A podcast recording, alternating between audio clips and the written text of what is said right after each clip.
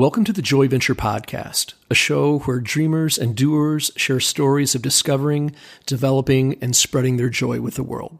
I'm your host, Thad Devassi, along with Jeremy Slagle. For this episode, Jeremy and I traveled to Nashville, Tennessee to meet with C J Casciotta, a guy whom we'll affectionately refer to as Weird.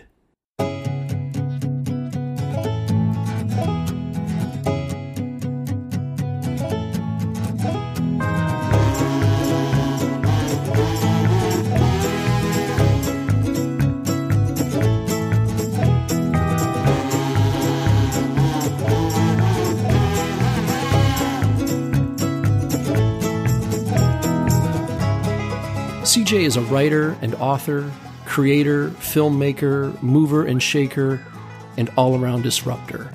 And he's doing all of this with one goal in mind, and that's to help misfits like you and me embrace our weirdness, because in a sea of same, weird wins.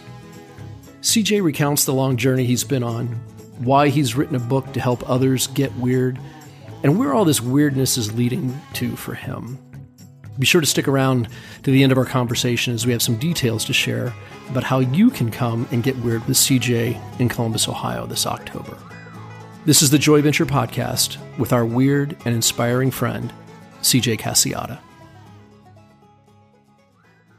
Thank you for having us out. This is this, this feels like a long time coming. Yeah. Um, I've and, and longer for me than for you. I, I've probably reached out to you a little over a year ago, but but followed you and, and what you're doing. But actually it goes back to your days at Cardboard in in uh, San Diego. And th- this is how this is how I I, I found you. It is um, I started my shop eight years ago and didn't have a website for the first, I don't know, three, four years. And just everything was word of mouth, just kind of do your own thing. I stumbled across Cardboard and I'm like, I I have to make a website. And if I were going to make a website, it would look like this. There, there was just something about it, because there's not, you, you do a lot of what I do um, in, in terms of the messaging, branding kind of stuff. And there's not a lot of us that sort of focus in on that part of it. And so it just totally spoke to me. And then all of a sudden Cardboard was gone. And I'm like, what happened? And then I found Sounds Like a Movement.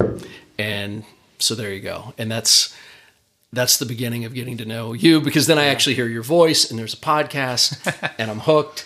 And, and you're bringing go. amazing people on your podcast that were just awesome and telling great stories. And it's fun. Yeah, Thad shared that with me and I got hooked too. So that's cool. That's I, always, it's always cool to hear like who's out know, there in the universe listening to it. What we're, it's what we're doing with Joy Venture is in part inspired by what you did oh, with cool. Sounds Like a Movement, because it was interesting people doing really unashamed, interesting work and willing to just kind of bare their souls a little bit about what made them tick. And I, and that was, that was the sort of like finger on the pulse of something that we didn't know was quite ready to hatch for us. Hmm. So it was a huge, it was a huge inspiration. That's awesome. uh, for the kind of stuff that, that, that we're doing in a slightly different um, perspective. But, but yeah, talk a little bit about, you know, San Diego, Cardboard, you know, th- there's, there's an evolution here. um, and I, I'm interested in hearing that story of you kind of finding, you know, that joy for you, and in particular, knowing when to move into something new and to do something different. Man, I, I feel like I'm I've, I'm still trying to figure that out. I'm just like a chronic builder. I realize I can't, like it's a I have a O C D sort of thing when it comes to like building. Like I I I'm not a super great scaler. I've, I've learned to be somewhat good at it, and I'll bring other people around me who Um, are really good scalers, but I just, I'm kind of addicted to the build. And so um, it's taken me a while to kind of figure out what sort of, you know, I had a, a friend who is a lot older and wiser than me, and which is not hard to do, hard to be, but he's like exponentially older and wiser than me. And he was just like, man, I think like, he just spoke some really cool stuff, you know, into my life about a year and a half ago. And he's like, I, I feel like you've been kind of rattling the keys in your pocket for a really long time. And I think it's, it's probably time to, you know, take those keys out and put them in the ignition and drive. And so that's kind of, that was Cardboard in, in many ways. Um, Sounds Like a Movement was like a, a, a much closer iteration of I think what I'm probably designed to be doing, and then I would say what I'm kind of in in transition into building right now um, is it feels really good. It feels like, okay, I think I could sink the next fifteen to twenty years into this next sort of iteration. But talk to me in two or three years. no, I, I, I really hope I'm a little bit, you know, um, I've got some building fatigue in me right now, and I'm like, okay, I think this is, I think this is it. So yeah, yeah. So you go from chronic builder to building fatigue to oh yeah, I'm just some, you, are, even even the fatigue I'm building. You yeah. know, I just can't stop like build everything. But yeah. So um, let's talk a little bit about Sounds Like a Movement, because there there's language in Sounds Like a Movement um, about weird. I remember that was the first time you started yeah. using weird, and it's like uh, okay, and and then you move then, then you then you move out of that. T- talk a little bit about the evolution of, you know, what you were trying to do with Sounds Like a Movement and how that's kind of moved you along here in the last year or two years of, yeah. of doing these things at your home and having these retreats and really getting people of like the, you know, this yeah. whole getting weird concept. Yeah. I've always been kind of circling around this idea that I think we're all, like the three of us are really drawn to, of like, okay, there are these weird people, for lack of a better word, who are changing culture in the margins one step at a time, one interesting, daring, risk-taking, odd kind of move at a time. And what I was hanging on to for a while was this word movement, um, because I thought it was a good sort of representation of what that actually was. And we had the name Sounds Like a Movement, and um, it resonated with some people. And then I, I, I realized around the time of... This is a very short version of this story, but around the time of um, like the elections, and movement just became such a overused kind of buzzword. Um, everybody was calling their thing a movement, you know? Yeah. And what I realized was movement was sort of becoming white noise. And so what I started to do was go, okay, well, what's even beyond movement? What am I trying to say? Um, And I realized, wow, all movements are really weird and strange. And I'm not the first one to come up with that. Sure. The term weird or whatever, obviously not. But, you know, um, I went, what's something that really identifies all of these people who are, are using their imagination, using their creativity, leaning into their childlike wonder to do something um, that can change their communities? And so weird was really the word. And so once I, it's funny, I, I did kind of a, experiment in a in a speaking gig I did in, in L A right after the time um, that I'd kind of like come up with the, okay, I think I'm going to start using the word weird more. And it was all around, you know, movements are weird, and this is what, you know, this is what weirdos do. And I could see, it was almost like I saw the lights come on in people's eyes where I'm like, wow, people don't usually act as interested when I, when I talk. And, uh, and so that was kind of like confirmation for me and go, okay, let's actually kind of move forward. I sort of moved the movement stuff into the background a bit and went, um, okay, we're, we're, I mean, we're going to start sort of re kind of positioning and re-messaging a lot of the same stuff I've been doing, but around weirdness versus movement. You're, you're now doing something where you're actually inviting people into your home, or you're inviting, you know, doing that out, uh, yeah. out West and having these retreats.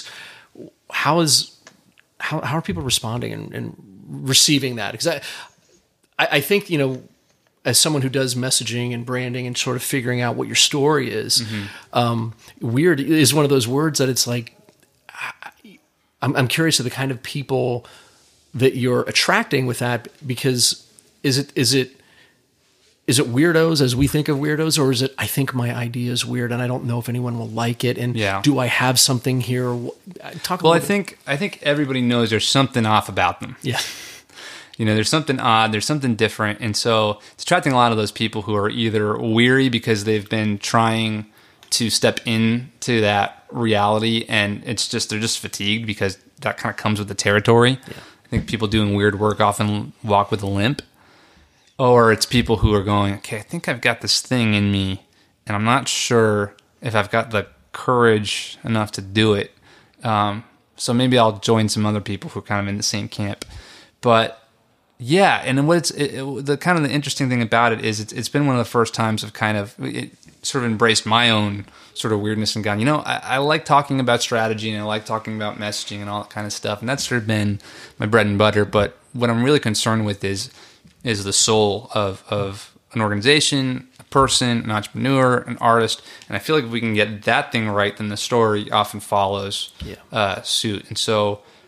What I've been trying to do is sort of shift. I, I feel like our culture is very story obsessed right now.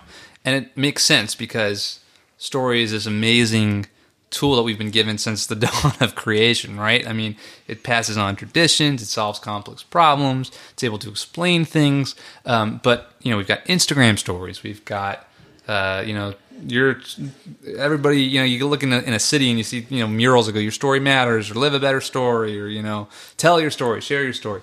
And what the danger in that is, is that we can start to confuse um, our story with our identity. Mm. Um, 'cause your story, you can manipulate the parts, right? You can eliminate things, you can omit stuff, you can add stuff. Uh, but when it comes to your identity, I'm under the uh, belief that that comes pre-installed, like since childhood. You know, you're you're given an identity, you're given a unique set of lungs and a unique um, set of D N A strands that nobody else has in the universe. I mean, if you just stop and think about that for a minute, it's unbelievably incredible, right? Mm-hmm. Um, and so, getting to the the root beyond your story of who who you really are. Um, before the world started telling you, well, you have to tell a story. Well, you have to sort of, you know, um, manipulate and uh, kind of either make up things, hide things, move things around. Um, again, story's great, but I became, I started becoming right around the time of the weird, you know, I started working around that, that word weird. I started becoming more um, interested in both in myself and other people, uh, figuring out how to get to that that root that lies, uh, you know, beneath um, our narratives. How hard is that? How hard has that been?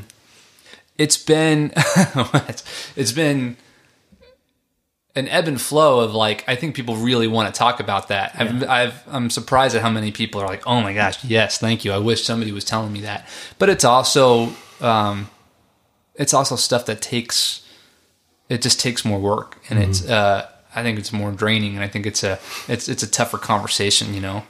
Um, but it's what I it, it's what I love to do, you know. And it's, I think there's even on an organizational level, it's always fun to go time out, like when I because I still do like consulting and everything, um, and helping organizations get weird and stuff. But I I, I kind of shifted the messaging from messaging, you know, and branding to. What's going on with you guys? What's what's your identity? Yeah. What can't you not do? And for a long time, um, I think our, our organizations are sort of have kind of remained severed from those two things. Like you've had marketing and branding over in this one corner, yeah. and then you've had like leadership development and cultural change and everything in that corner. And then you have like C S R and like corporate social responsibility and all that stuff and in a whole other section. What I'm trying to do is to go. You know, the best way to get that aligned and probably like save money along the way and like make other people happy to come to work is to figure out who you are, why it matters, and why it's different than anybody else. Yeah. And and answer those questions authentically, not in order to, you know, sell off a campaign or yep. whatever, but, you know, answer those questions authentically so that you um, create some form of health and sustainability, which I think we all want. Yeah. So my question is, you, you help them find the weird. I mean, is is it possible that someone doesn't have the weird in them? No. Everybody has the weird. Everybody has it. It's okay. Like you can't help it. And how the do you... The fact that you're different than I am makes you weird, right? I mean, so, and I'm like, I use weird in the sense of like unique. We're right. all, yeah. But, but so to me, you know, I know Thad and I have talked about this. You're a Jim Henson fan. Oh, yeah. You know, uh, you've got Mister Rogers. You've got people out there that have that have just risen to the top. Like they're the they're the cream of the crop. Mm-hmm. In, it would seem to me like we would use people like that as inspiration for our own weirdness. Yeah. But doesn't that sometimes lead to an in, inauthentic weirdness? Like I want to be weird like them. And, oh, yeah. And totally. How do you find that? I saw a a Masterclass ad the other day for Malcolm Gladwell's uh, Masterclass course, which I, I think is great, and I actually want to buy it. But the messaging bugged me so much, and it said, write like Gladwell. Mm. I don't want to write like Gladwell. Right. That's not the point. Gladwell doesn't want to write like Tolstoy, or, you know, Tolstoy right. didn't want to write like Dickens. They found what was unique about their own voice, and they used that. So that doesn't that does not make me want to buy a class to write like somebody else. Right. I'm interested in Malcolm Gladwell instructing me how to write like me. So how do you take somebody who's inspired by or or sees the weirdness in someone else and wants to find find it in that? How do you fi- help them find that authentic weirdness in themselves when it's so easy for you to be like, yeah, but I want to be weird like that guy? Yeah, it's just you're you're you're completely, you know, you're starting off with a false start. You're missing right. the point. And so um, oftentimes it's when I'm working with leaders, it's like going all the way back to their um, their childhood roots, which like nobody wants to do at first, and then it gets really, really fun. Um, but chances are, you know, who you were when you were about six or seven years old and what you wanted to be and what you wanted to do with your life is pretty aligned with what you probably should be doing if you want to be joyful and have, and, and, you know, I love, I love the phrase joy venture. I think that's great. If you, you know, if you want to send yourself on a, on a joy venture, you might need to connect with the six or seven year old version of you. Hmm. That's good. You're, you're, I liked what you said, because this is this is what I deal with all the time. And, and Jeremy gets clients, and they're like, "Hey, I, I, I need I need a logo. I need yeah. I need that's my identity, and that's what it's going to be wrapped up in." And, and Jeremy was like, "Well, okay, we need to back you up a couple steps and figure out what's your story, yeah. because no nobody comes running to me going, I need I, I need to figure out what my story is, right?" Yeah. And and and so I liked what you said, because it's it's very true with what what I do as well. It's like, who are you? What do you do? Why do you matter? Why should I care? Yeah. But but even more than that, it, it's the what we start to find out is I I want to I want to be the next fill in the blank. Yeah, and it's like, how about be the first version, the, the first you, yeah. or the, or the original you. And what you were saying, I so resonate with with this idea of um, you know, culture change and C S R and marketing communication. It's this is this is sticky. Un, I don't say. I think it's uncomfortable for a lot of people, because they just want to. They just want the answer. Yeah. Just, just tell me what to be, and yeah, I'll, and yeah, I'll yeah. go. I'll, tell me yeah. what my weird is, and I'll go be weird. Yeah. What's the five step plan to being weird? Right. Right. And that, that's it's it's you know, that's all B S. there's no, there's no formulas. So, Jeremy mentioned it a few minutes ago, this idea of, I, I you know, Fred Rogers and, and and Jim Henson and these things that sort of connect with us back in our, our childhood. I look at guys like you. Um, you've met our friend Greg Walter, who's doing stuff. Oh for, yeah, I love Greg for Sesame Street. Um, I look at Brad Montague, who's you know, mm. you guys are doing stuff that is uh, and inspired by um, this nostalgia, this childhood like wonder that that is intended to connect with adults and businesses and corporations. And I, I'm talk a little bit about the inspiration for, for going back to the, this, these childlike things and the, and a presentation of it in a way that, that feels, um, that like connects me back to my adolescence. Right. Yeah. Which doesn't feel business-like no. at all. Right. No. Well, I mean, you gotta think about it. People spend most of their lives working. Yeah. Right. And so might as well make that place a fun place to be and a fun yeah. place to work.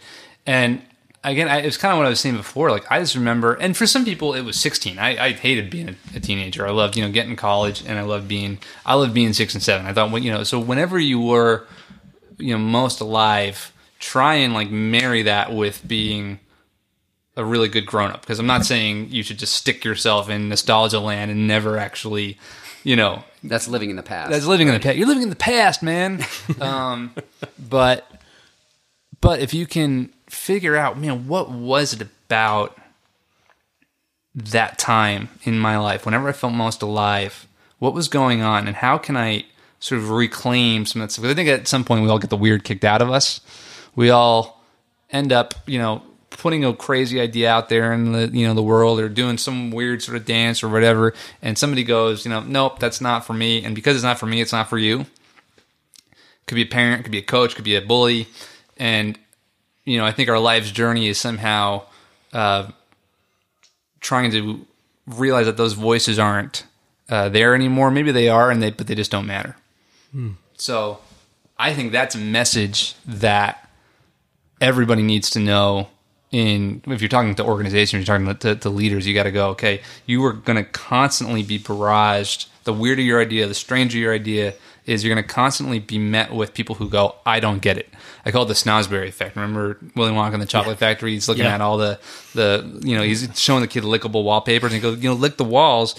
Uh, strawberries taste like strawberries. Pineapples taste like pineapples. The snozberries taste like snozberries. And some like brat, you know, little girl whips her head around and goes, snozberry. Veruca. Who's ever heard of it? Veruca, right. Who's ever heard of a snozberry? And, uh, I mean, you get that all the time. I get yeah. that all the time. You go, hey, I have this great idea. It's amazing. You've never heard of it before. And people go, I don't get it. Um, but Wonka fires back. He, he says, we are the music makers and we are the dreamers of the dreams, which a lot of people think that's a Wonka original, but he's actually quoting uh, this guy, Arthur O'Shaughnessy, from the eighteen hundreds, uh, a brilliant British poet. And it's a, from a poem called Ode, and it's a really beautiful poem. Um, so, yeah, I mean, that's a little bit of a tangent. But, no, um, but, yeah, I think the principles that usually get kicked out of us around adolescence are the principles we actually need to thrive as grown-ups, especially in organizations. So you can cut out everything I said up until then, because that was really a succinct uh, version of your question. What makes you weird? Oh man, because way too I, I much. Mean, because because yeah. I mean, here you are. You're this guy leading this this this this movement, um, like you know, trite sta- saying now. Um, But you're saying weird wins, mm-hmm. and you know it's the weirdos that um, are, you know change the world. Yeah.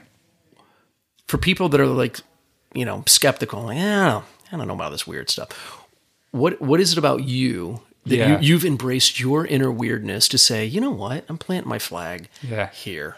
Well, I mean, my wife's probably a much better person to ask this question. I'm sure she's going to come up with a bunch of things that um, I'm not thinking about. But I'm like, so I'm a big Muppet fan. I'm a really big like old soul where I like, listen to vinyl records and love, you know, anything before like nineteen seventy-two. And, um, and so that's kind of weird about me. Um, but I, I feel at other times I feel super normal. Like I mow my own lawn and I live in the suburbs and, you know, I just, I don't, I, I'm always sort of, uh, I feel like I'm, I've, when I realized that this word weird actually had potential to make sense to a lot of people, I kind of had a moment where I paused and went like, am I the guy to carry this forward? Like, I don't feel particularly weird. I feel very, very normal.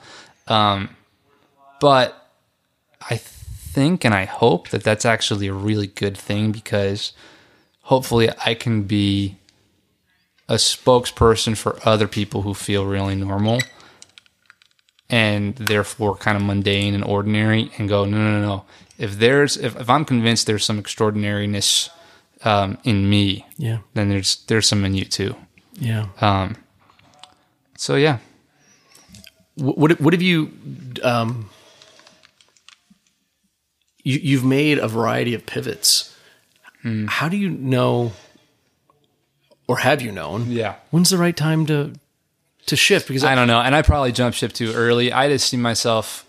I, I you, you mentioned Cardboard, which is something I don't even like think about, you know, yeah. these days. But Cardboard was, I remember having the original idea for a brand named Cardboard, and actually um, crying because, and I just connected these dots the other day, but like, because I had this big vision to help kids reconnect with their imagination through it. Yes, I was going to help, you know, grown-up organizations brand themselves and stuff, but the, the image of Cardboard and playing with Cardboard and the potential that you saw in Cardboard, mm. um, that is what really motivated me. And up until, I'm going to say like about last week, I just kind of swept that under the rug and go, okay, that, you know, that was for a season. And then we started Sounds Like a Movement. But I'm realizing the stuff that I'm working really hard on now, the stuff that I'm building, and the stuff that I th- think um, is going to last fifteen or twenty years, or I'm just going to go take a cubicle job. Because it's like, again, it's a, I, I can't imagine myself doing anything other than the stuff that I'm working on right now.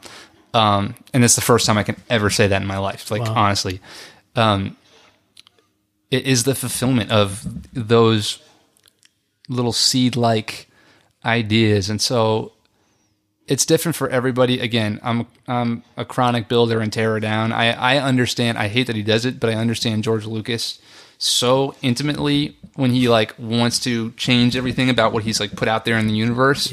Because yeah. I just have that syndrome. Like I just, you know, I'm a little bit too much of a perfectionist, and um, but I can start to see. I think I think there's been some really interesting, graceful moments in my life, especially over the past couple of months, where I'm starting to see the things that I deemed as either failures or, and Cardboard wasn't a failure, it just, again, it was a pivot, but like failures or that's done, that didn't have any value, on to the next thing, as, oh, wait a minute, no, that, that, I can actually start to connect the dots. And um, that was really surprising and continues to surprise me.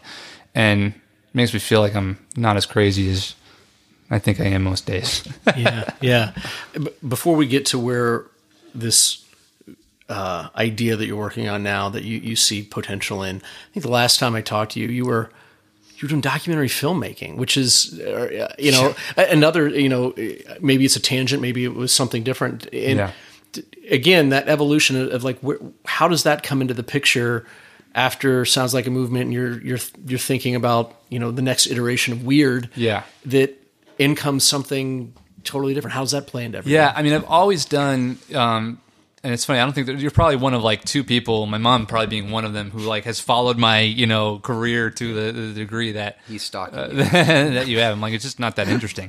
um, but there's always been. I've always done um, like identity, um, you know, identity work, and then with that, some form of production. So I went to school um, for media production, film stuff. So that's always been something that I've done. And then um, I've just, I've just, I think become more, again, because I've got the George Lucas syndrome, I've become a little bit more uh, forthright about the fact that that's, uh, I've, I, I have work that I, I feel like I'm more proud of than I've been, you know, in the past couple of years. And so I'm starting to kind of put that, put that out there. Yeah. Um, But yeah, production's all production's just really fun because, I mean, you know, this is what I do, like writing, podcasting, identity work. Like sometimes it can feel really lonely. Like you're a consultant and you're a coach and you're just like, you're always like extending yourself to other people. But what I love about production is like, you can't not have a crew. Like there's just like, you can't get it done. You literally have, you don't have enough limbs. And so I just love, I love everything about, you know, getting the crew together and collaborating on an idea and fighting over stuff. And I say that hyperbolically, but like, like fighting over, you know, this shot or that shot, or should that go in there and that. And so it's it's really nice to like, you know, I love imaginary friends. I have a lot of them, but it's nice to have actual friends too.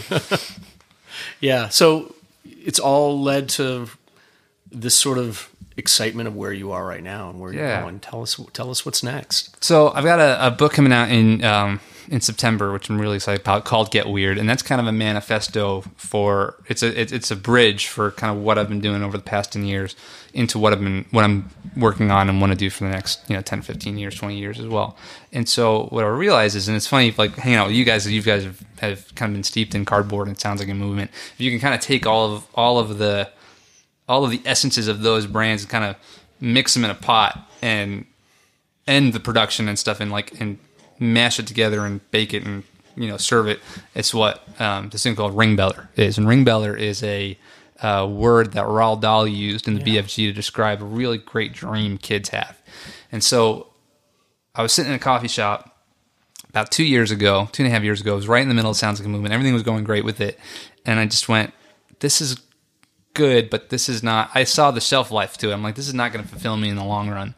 But I was noticing, I'm like, man, we're really connecting with all these misfits and make-believers and people like Seth Godin and Sam White, who started Shakespeare in Detroit and is changing Detroit around, you know, um, through the arts and all these remarkable people. And I went, this is great that, like, my peers know this and can get access to these interviews. But really, um, when I look at my heroes from being a kid myself, Jim Henson, Mister Rogers, Walt Disney, like, kids need to know this stuff. Like, kids really need to connect with a guy like Seth Godin or someone like Simon Sinek or someone like um, Kimberly Bryant, who founded Black Girls Code, like somebody, people who are using their imagination and their weirdness to make their communities better. because our schools are doing really well at teaching um, everything STEM, science, technology, engineering, and math. But what has happened, unfortunately, is about eighty percent of school districts have removed uh, the arts and humanities mm. from them. Uh, so any kind of form of creativity, entrepreneurship, um, empathy, collaborative thinking, all of these skills that, by the way, um, massive organizations like Google and McDonald's have projected will be the school will be the skills that uh, people need in order to thrive in the workplace in like ten to fifteen years, because everything else is going to be automated. Um, we're not teaching those skills yeah. to kids. And so what we're developing is a nonprofit that um, its main product is a is a curriculum. It's a it's a, a media-based curriculum um, that teaches kids creativity and kindness. And its main kind of flagship are uh, video interviews of these misfits and make-believers. And so um, it's something I'm just, I've always been passionate about. And I can, again, I can kind of look back and see the dots sort of connect. Um, but yeah, it's almost like I'm I'm here right now and I go, oh my gosh, I kind of have everything I need to to go and, and make this happen. Like, let's just, let's just do it. So anyway. That's great. Yeah. I, a not-for-profit creating curriculum to help kids with creativity, empathy, kindness. Yeah. The, the, this is the question that, that would be in the back of my head. Yeah. What makes you think you're qualified? Who, what? Yeah. Who, who, what, what do you? What do you? What do no. you think that C J you can do this? And I think maybe that's probably what makes me weird. Is yeah. like I I live with that tension every day, and the reality is is like I feel like I I'm worth like a grain of salt when it comes to like media development and um. identity stuff and, and really like just doing great creative. Um, I'm I am a kindergartner. I think I just graduated to first grade um, when it comes to educational uh, the educational landscape and world. And it's and the only reason I say that I've graduated to, to first grade is because I've been lucky enough or blessed enough to um, have people kind of step in who are brilliant educators and district leaders and teachers who I've gone poke as many holes in this as you possibly can. And like, you, you can't, like, you can't hurt me. Like, I know, I know nothing. And, um, and so that's been cool. Um, I, I really don't, I, I'm, I'm learning a whole lot about the educational system. And again, it's like, that, that's, that's when it goes back to like kind of the weird versus normal thing. Like, I'm not super qualified to do this at all, but I can't not do it. And I don't think I've got a, a passage in the book about Julie Taymor, um, mm. and the first part of it is how Michael Eisner was just such a brilliant, um, creative leader in the sense that when she kind of came into a Disney board meeting and showed them all the models for the puppets and everything she was doing for The Lion King, most of the executives were like, "What the heck are you doing? Like, this does not make sense." And Eisner pulled her aside and went, "Hey, you got to go for it, because I've I've just found in my career the bigger the risk, the bigger the payoff." Mm. So there's that element, but what we what we tend to think is that um, formula or that you know that equation is is true one hundred percent of the time, and it's just not, because we all know Julie Taymor's one of Julie Taymor's next projects was Spider-Man Turn Off the Dark, and it was just a complete and utter failure in so many ways, and so. Was, you know, did Julie Taymor have this brilliance that is unaccessible by us, that she was able to create The Lion King? I don't think so, because mm-hmm. I think she just well, did it. I think she, I think we were all, I think the, the, the playing field is level. We're all, you know, now, socioeconomically and all that kind of stuff, that's very different, which is why we're trying to do a nonprofit, because we want to be able to put this in as many schools as possible, even ones that don't have a ton of you know resources. But from a human standpoint, we're all born with the same um, set of D N A, set of lungs, you know, and brain, and so it's just the capacity to actually make things happen. Julie Taymor, you could look at it and go, um, Julie Taymor created The Lion King. I'm not capable of doing that. Or you can go, wow, ugh. Julie Taymor created Spider-Man Turn Off the Dark. I'm she's cap- if, if she's capable of creating such a failure, I am too. You know what I mean? It's not. It's a. It's a. It's a. The equation works both ways. Yeah. This is something Thad and I talk about a lot. Is this whole like culture of you should fail, fail often, fail. Yeah. What is your? What are your thoughts on that? I mean, it's always not nice to. Uh, it's nice, or it's nice not to fail. But I think I. I, I think um, you know, Seth Godin talks a lot about this, and I'm not the, the first, but um, yeah, I, I think you should. Um, I think you should strive to to succeed, but I think we're we're missing the point of what we call failures. I think we label experiments failures, mm. um, and they're just experiments.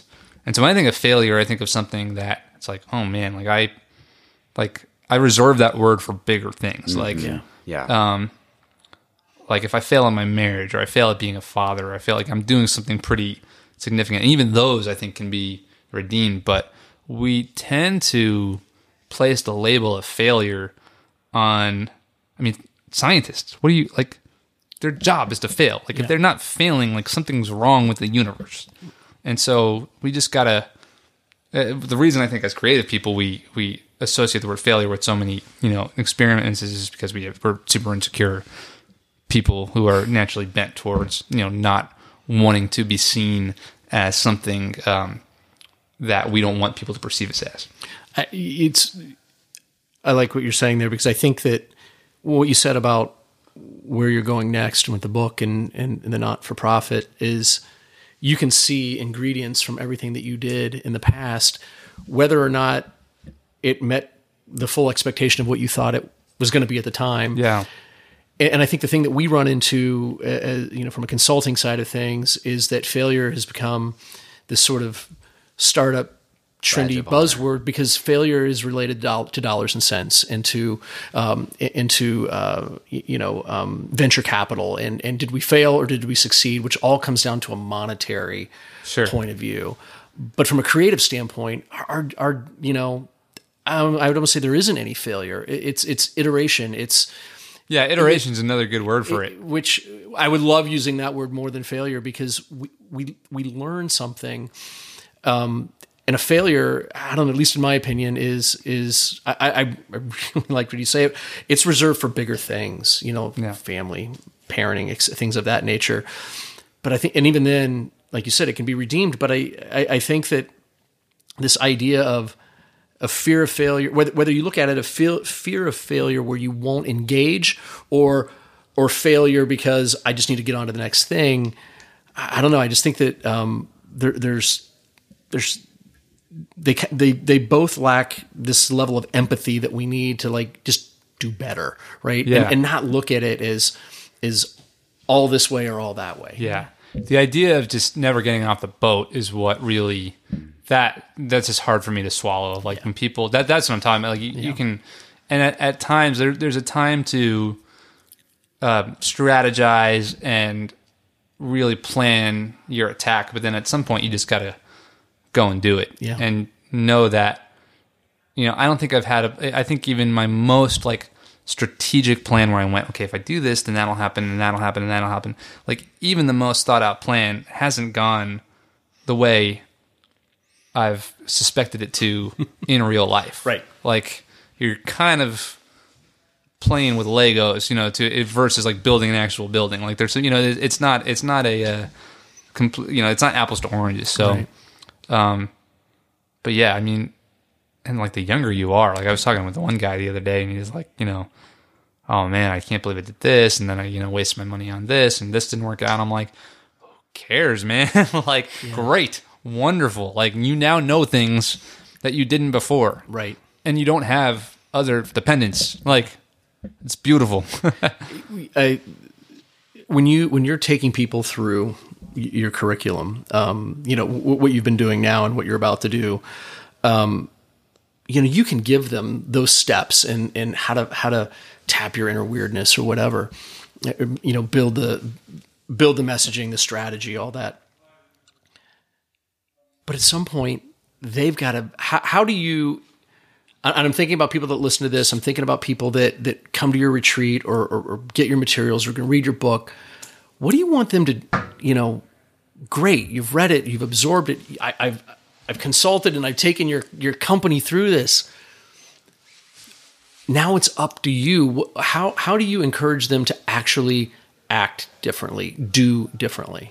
Yeah. Well, that, that's, that's something I think a lot about. So we have, um, both in the, in the nonprofit and in the curriculum for the nonprofit and the, the thing I actually do for organizations now, which, you know, spoiler alert, it's a kid version of the thing I do for organizations now. Cause I'm like, organizations should get this, but if you can understand this as kids, all the better. Yeah. Um, so, but it's, it's uh, creating a manifesto, and it's putting ideas and statements that are like flags in the sand on paper, yeah, and referring to them often. So sometimes language is the best way that we can um, create change, because we just think visually. So I ask, you know, if, if, if you're an organization, your team can't recite your mission or your purpose or your unique point of view uh, by heart, then like you need to go, you, they probably need to hire you. You're probably better at it than I am, but you need to, to, to work on that. Um, because if, if they don't know, then chances are your customers, your donors, your audience doesn't know either. Right. Um, but the more you can begin to bake those things, but the clearer you, you become on those things, the more, um, The, the, the more people actually start to live them out. And but they have to start from a place of, they, again, they have to go through a process. They can't be done solely in mind or solely with the customer in mind. It has to start internally as a team. But usually I've found language really helps. Yeah. So, um, what you've done from a consulting side for companies, yeah, you know, you can see like, hey man, it's up to you. You got to go implement. You got to go live it out, right? Yeah, yeah. And, and I think as consultants, we kind of take it personally when we see that they're like, man, they're not doing it right, you yeah, know, know. Or they are, they're not running forward.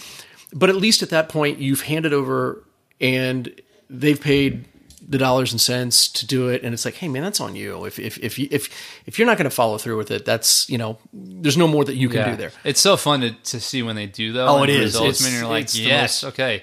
It's like I thought I was right when I said that. mm-hmm. So so how is that going to translate for you now when you're putting it into school? Like, so I guess the question, yeah. you know, I, I, I hate, you know, I think our business is so hard. Um, when we're talking about language and culture to measure R O I, it's like, you know, that yeah. I'm talking to the wrong person sometimes when I'm, when, they, when that's all they care about. But, I, but I want, you know, what does success look like yeah. with what you're about to unleash? Yeah, I know. And whenever you're talking to like an artist, it's like, we don't like to talk about R O I. We just, we want to feel it. Yeah. Um, but, um, so long-term, I want to see the, the bullying statistic, the gun violence statistic, which we need a lot of work just besides, you know, great curriculum, yeah. um, but um, and the self-harm statistic go down nationally.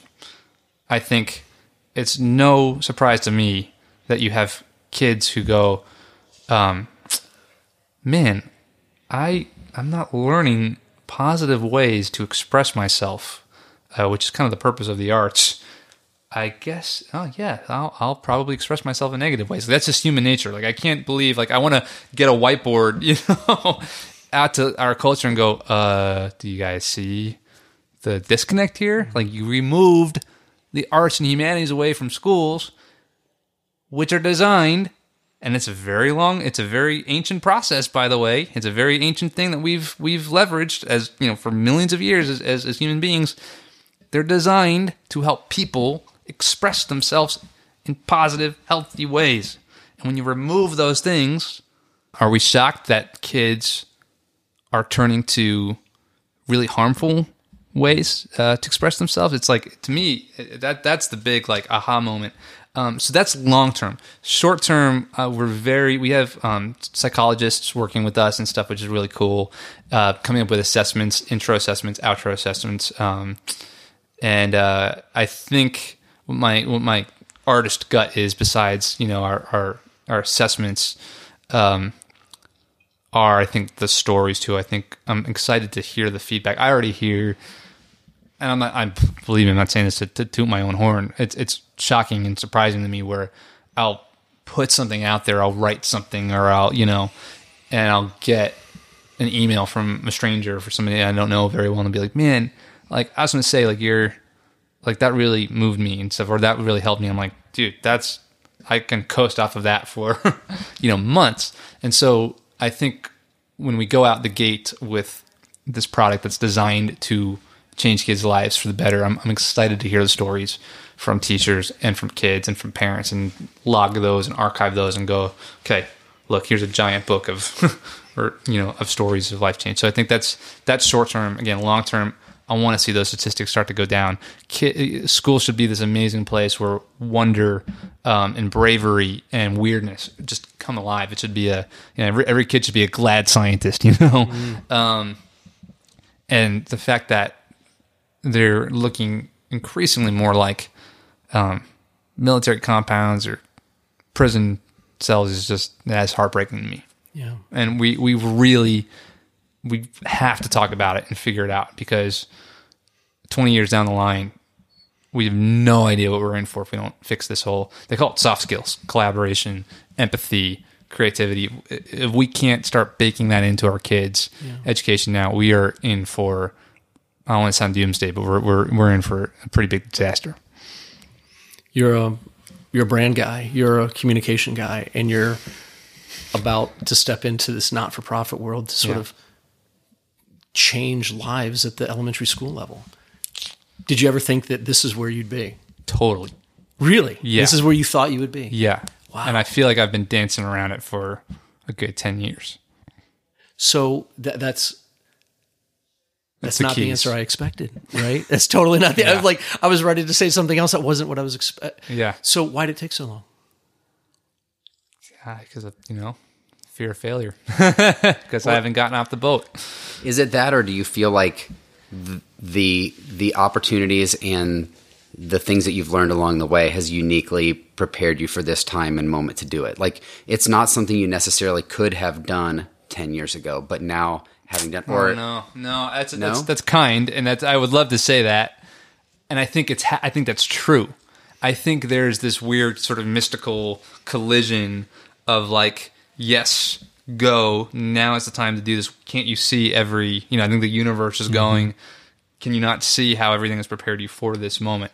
However, I feel like, and again, nothing's wasted, but my natural proclivity is to go, man, this is, hmm, I've settled for what I knew was going to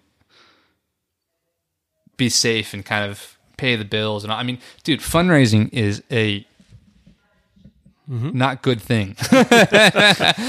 It is a good thing. It's not a fun thing to do for me. Yeah. I'm not, so, so, and I'm working with a coach, and we've, we've raised um, a bunch of money so far, which is amazing, but it's like, it's, it's stepping into the unknown, but it, it's funny to write this book in tandem with doing this. Cause I'm like, well, you know, in the whole editing process, like you write it, and we were talking about this before recording. It's like, you write it. Yeah.